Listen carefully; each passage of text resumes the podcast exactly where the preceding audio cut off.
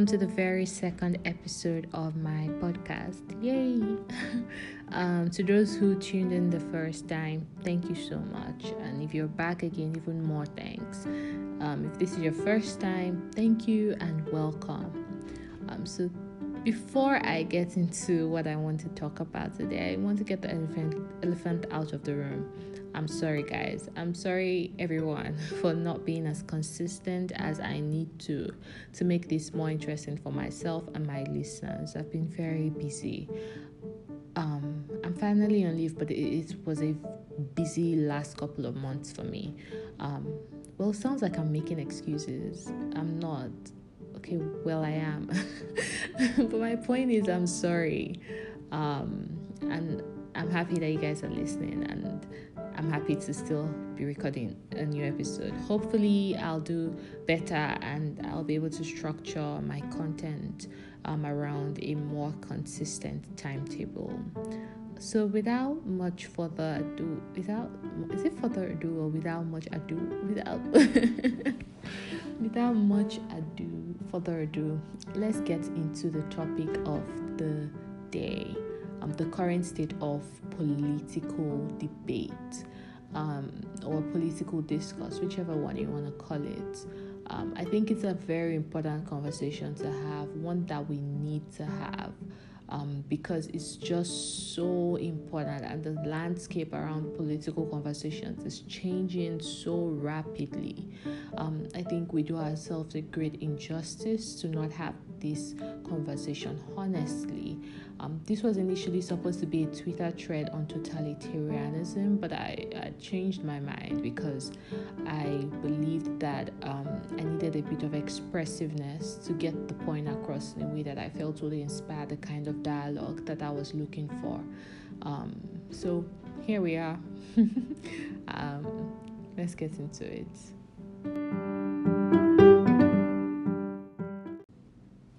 Have you ever wondered to yourself how um, people allowed for Nazi Germany, Stalin, Mao of China, and all these totalitarian governments to exist and commit so much atrocities? Have you ever wondered why? Um, I have, and I think that's why I want us to have this conversation. Because currently, I think the political landscape reveals that we're at the onset of tyranny. And there are many factors at play that are foiling this and making it easier for the gullible to be preyed upon. And I would explain to you throughout this podcast as I continue um, to, to talk about this. But but I just want us to keep an open mind because I know it might seem a bit outrageous me starting out um, the episode saying that we're at the onset of authoritarianism. But I do believe so, and I think it's still something that we can avoid. Um, we still have the advantage. Um, there's still time to, to turn it around. And I think the only way to turn it around is by having these sort of conversations. So, why do I say we're at the onset of tyranny? I think when we look at the patterns, at least in modern history, not the whole of history, let's look at the 20th century, and we look at Stalin, and we look at all these people, um, Nazi Germany, and we look at how minority groups came to power, and we observe the patterns, we will see some of them very vividly. It's not even hidden, very vividly in today's landscape, right?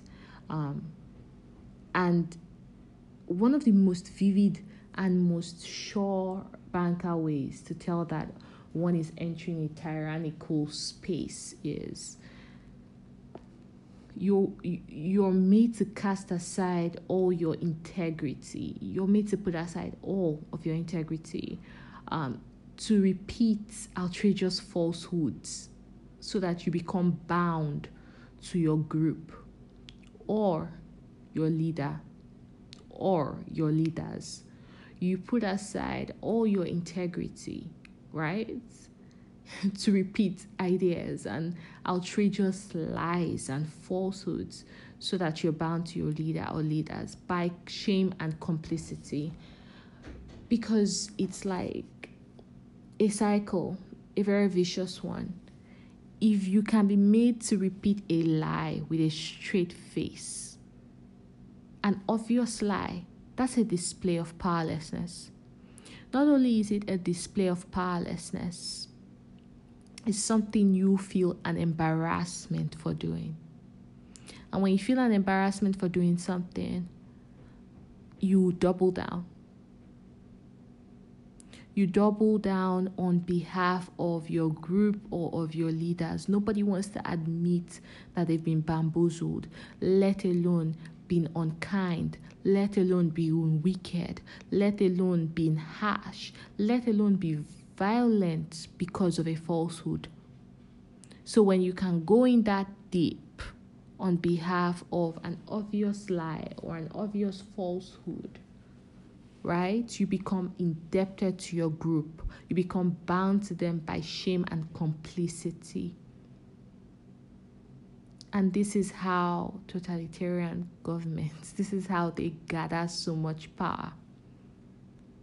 Now, how does all of a sudden, how does somebody just like come up with a lie and you get to repeat it over and over and over again? Good intentions. Right? That's it. Good intentions is a very simple trick like good intentions, whether it's religion, the promise that you are the good guys, the promise that you are the one with the truth and on the good side. Good intentions. When you have good intentions, the, the, the bomber, the suicide bomber who carries a bomb to die, is sure that they're on the side of good, which is God in their own sense. When you have good intentions, whether it's liberation of the poor, gender, whatever it is, good intentions are the horses that tyranny rides on. Which is why I'm a socialist, by the way, but I have to say this.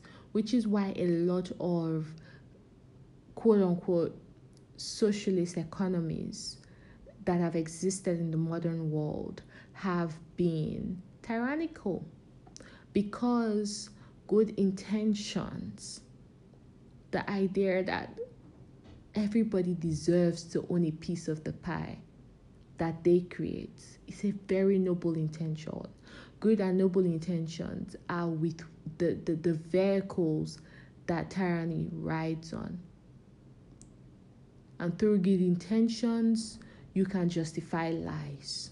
And by justifying lies, you can repeat them over and over and over with a straight face and then you can commit atrocities on behalf of lies. The old saying goes, those who can believe absurdities can commit atrocities.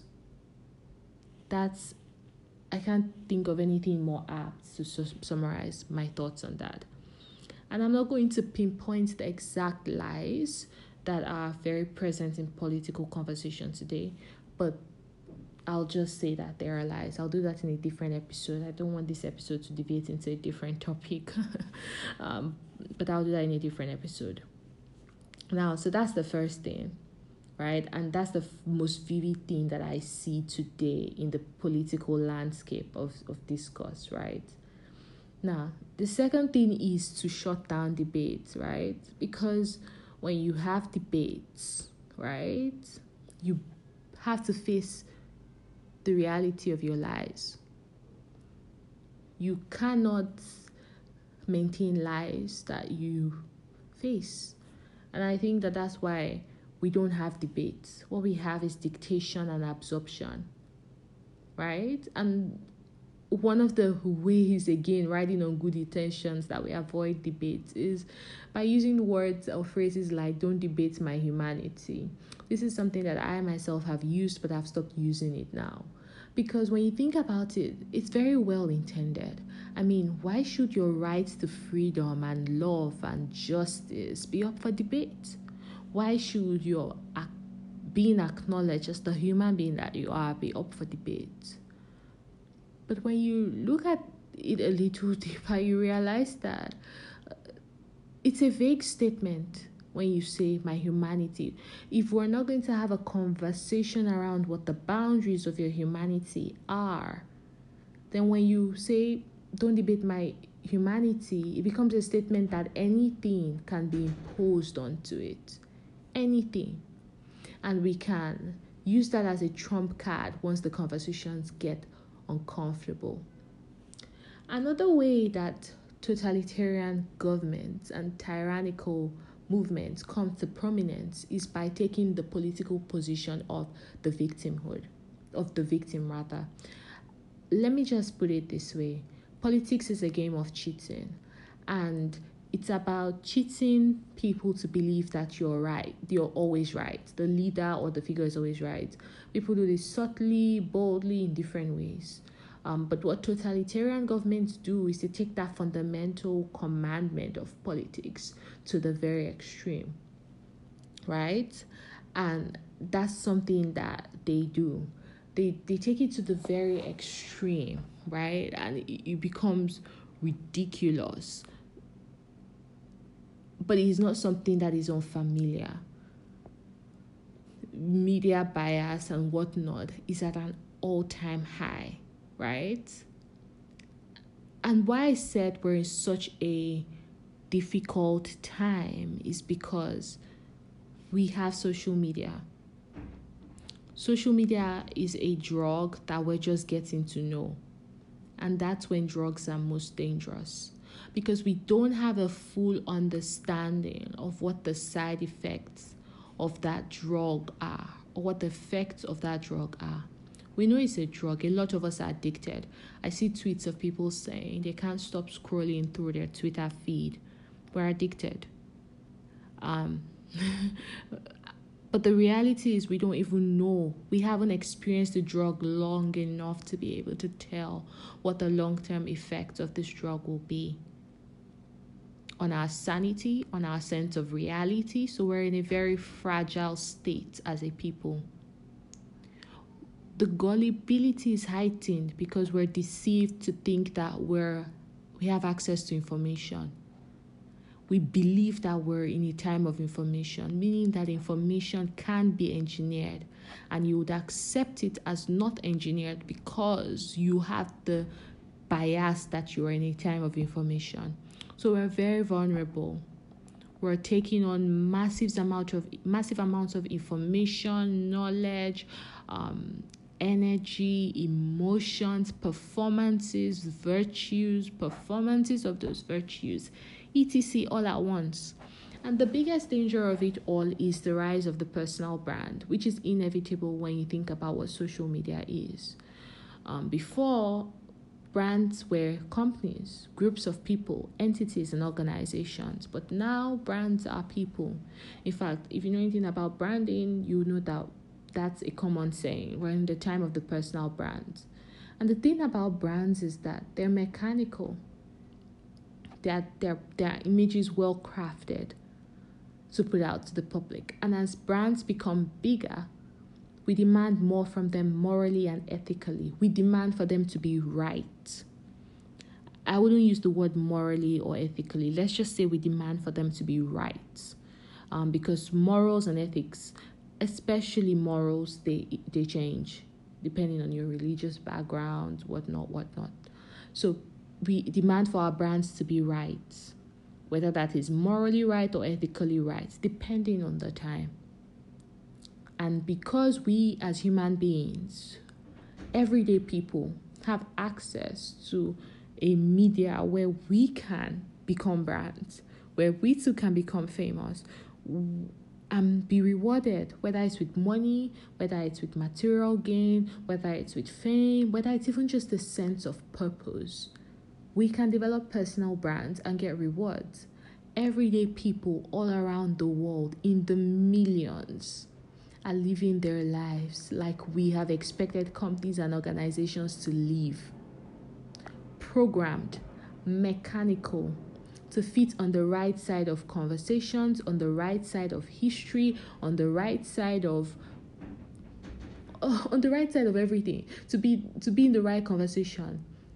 And because of that we've dehumanized ourselves and we've lost the ability to have intellectual humility. I wouldn't say we've lost the ability to have intellectual humility but we're lacking that intellectual humility the, the, the acceptance that we don't know everything, the acceptance that we should question things, the acceptance that because we need to be right, which is why my podcast is occasionally right because it's it's a rebellion to that need. We need to be right because we are personal brands now.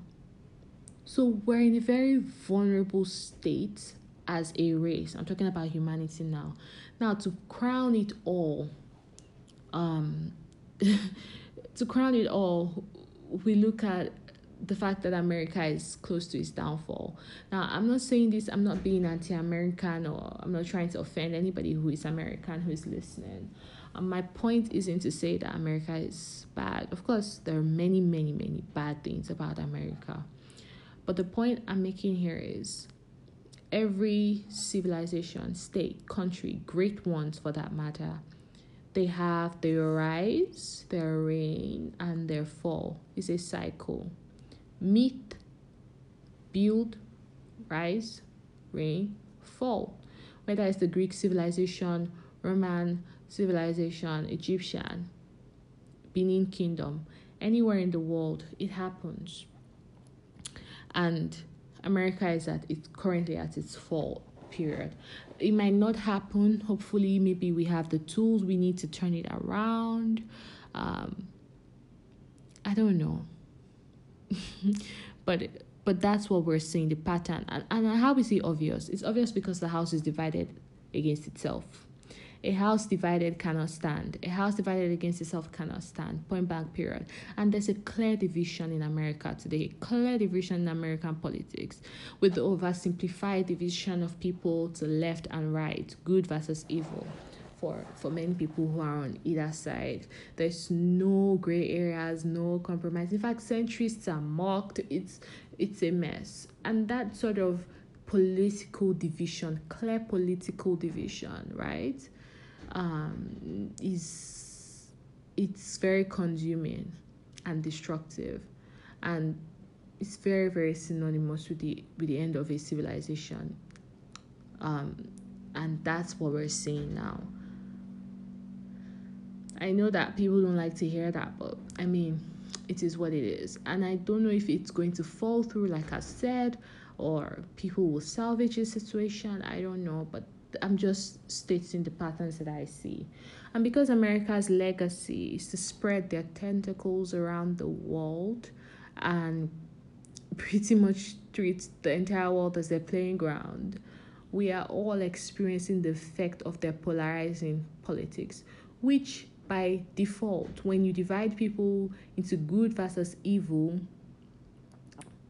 what you have is what you have is recipe for tyranny because like I said, tyranny rides on good intents. And the, the worst part is it's going to affect everywhere. It's going to be a global scale and with social media and what it affords us to reach millions of people at a go, I really don't want to be alive to see totalitarianism happen at this point in time with the amount of technology we have. We saw what the Industrial Revolution brought and what the 20th, 20th century, all of the benefits of that industrial boom, what that did for political movements and state systems and wars. I don't want to see what um, intelligent technology and massive media, the most massive ones the world has ever seen, what that would do if a totalitarian government or idea or group would arise. This some black mirror type scary thing, you guys. I feel like that's why I'm even taking a, a break from Twitter. It's a lot, and for people who uh, uh, not to blow my own trumpet, I read a, a shit ton of stuff. I read a lot. For somebody who reads a lot and who you would see the patterns, you guys, and it's vivid for me and it's scary. Yeah, before I miss it, I was going to say that um, victimhood was a very important thing again for tyranny. I mean, because when you add victimhood to good intentions, um, I'm talking about political victimhood. Of course, I'm a woman and I'm a feminist, and I understand the, the, the dynamics of oppression. And I do believe that there are victims, right? This is not to diminish that victims exist or don't exist. That's not my point. But the, the existence of victims and the political framing of victimhood are two different things. I think like we need to be very clear on that. The political framing of victimhood is what the entire left does, which is why I don't identify as queer because I kind of think that it's a way for white uh, straight males to also claim the victim. I, I, there, there are many ways in which we can tell, but the left currently as a political category is occupying the space of victimhood. And the political space of victimhood, that is a very powerful position because a victim can do no wrong. If a victim is violent or hurtful, it's self defense. If a victim avoids facing accountability of the truth, then it's protection. A victim does no wrong. A victim who is wrapped up in a bow of good intents is the foundation of tyranny. It's the starting point of tyranny. It is the tyranny that becomes massive, where people are so complacent you wonder how they committed this much evil. That is how it's done. A victim wrapped in the bow of good intentions, it's very easy way to climb up the ladders of power. And I know it's hard to come to terms with this. In our group, remember I said that there's a leader. There's a leader who strips you of power, or leaders who strip you of power. And in our own time, the figureheads, I don't know if they're the main leaders, I haven't studied it that deeply, but the, the, the, the figureheads are the blue checks. The blue checks on Twitter, on Instagram. And all these people who push the narrative of what it's okay to believe. Now, don't get me wrong. When I say people as in such a denial of cancel culture, it's not because I necessarily think accountability is bad. I don't. But I think we should reserve that for actions, not thoughts, not opinions. I think we've gotten to a point where every uncomfortable discussion, we call it hate and that's so childish and silly. And it makes us so vulnerable, so vulnerable, so vulnerable to our own gullibility. Not every uncomfortable conversation is hate. Not every uncomfortable idea and not every hateful comment is worth your energy. We're in a constant state of anger and we're told that that is empowering. That's ridiculous the idea that we're at a time in history where people are so enlightened and awakened is also ridiculous. That some group of people own truth or have so much truth is so ridiculous. This is the rebranding of the popes. The popes, when they used to tell everybody what to do and what not to think. This is the rebranding of our parents' G, GOs in churches. It's the same thing. I think we'd like to think of ourselves as special. You ain't special. We ain't special. We're not the special generation. We're the very same. It's the very same. There's nothing radical about us. It's the very same old systems that we've imposed, quote unquote, new ideas, what we think new ideas are on. There's nothing radical about how masculine and mechanical the way we think is. And I hope we can learn that and turn this around and break the cycle. Embrace dialogue. Let's not allow tyranny. I, I, I'm being very serious with this podcast because, like the other one, the last one where I was just passing across information, this is a, an opinion I hold very strongly. Um, and I am participated in this. I've allowed my own gullibility rule me and I'm turning it back, I'm turning it around. This was not me not acknowledging your oppressions, or this was not me not acknowledging the ways in which you are disenfranchised. This means not letting that rob you or cage you of your ability to question, of your ability to investigate your participation, of your ability to not even tolerate commentary, of your ability to think that critique is the same thing as vilification, which it isn't. Cancel culture exists.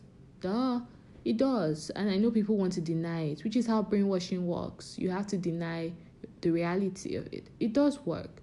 So many of you have burner accounts. And if it was so free and none of that existed, why do you need burner accounts to even just say your mind? You're not even a celebrity, you're an ordinary person on the street, you, but you need a burner account just to speak. Come on, y'all. Burner accounts were one of the biggest triggers for me. The fact that people had burner accounts says a lot about the culture we have. There is no true moral progress if people are still thinking the horrible things that they are thinking, right? They just wouldn't say and put their face on it. And it's on a massive level for the most basic of uncomfortable things. I think we need to rethink what we consider as hateful um, and set new boundaries around that. That's important. Um, and don't let anybody deceive you. Cancel culture exists the, the the the trick which is how tyranny works in general is subtle dominance. The trick of cancel culture is to exist inconspicuously. So in a way that we've created an ideal version of it where massive celebrities do massive harm and then they lose everything for what they've said and they're back to ground zero.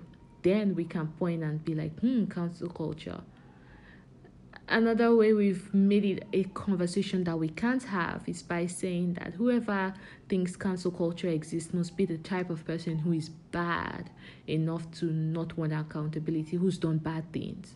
Again, this polarity of good versus bad, good intentions, right? So, nobody's going to talk about the reality of the fact that cancel culture is vilification, even when you've done good all your life one wrong opinion shared boldly can end it for you. And that's ridiculous. Come on, guys. We can do better than that. And that's just a fact for me personally. I think we, I find that way of living or approach so petty. I think we can do better than that. So I think cancel culture exists. But the ideal version of it that we've created to point to is to avoid dealing with the reality of the monster that it's creating. I personally don't need a burner account for anything. I don't use it for anything. Um, yeah, I have an account which I use to check out people who've blocked me when I want to see what they said. Um, but aside from that, I don't have a burner account to say anything I can't see on my real account. It's difficult sometimes to say some things that are on my mind, but I do it anyway because I put my money where my mouth is. um, and I'm fine with being occasionally right, um, which I think more people should embrace. Anyway, let's break the cycle. And I think it's the end of the podcast for the day. Just remember that um, there's no freedom in fear and all the people promising us freedom and promising us worlds where we who are the oppressed groups and the marginalized groups are free. They can't give what they don't have. If all they have is fear to share, then they can't offer us freedom. So thank you for listening, you guys. Thank you for listening. I say guys a lot. I want to replace guys with girls. I type girls, but I say guys too much. Anyway a work in progress. Thank you for listening. Till the next one. Ciao. Sorry for the baby crying, also. It's my neighbor's kid. Bye, guys.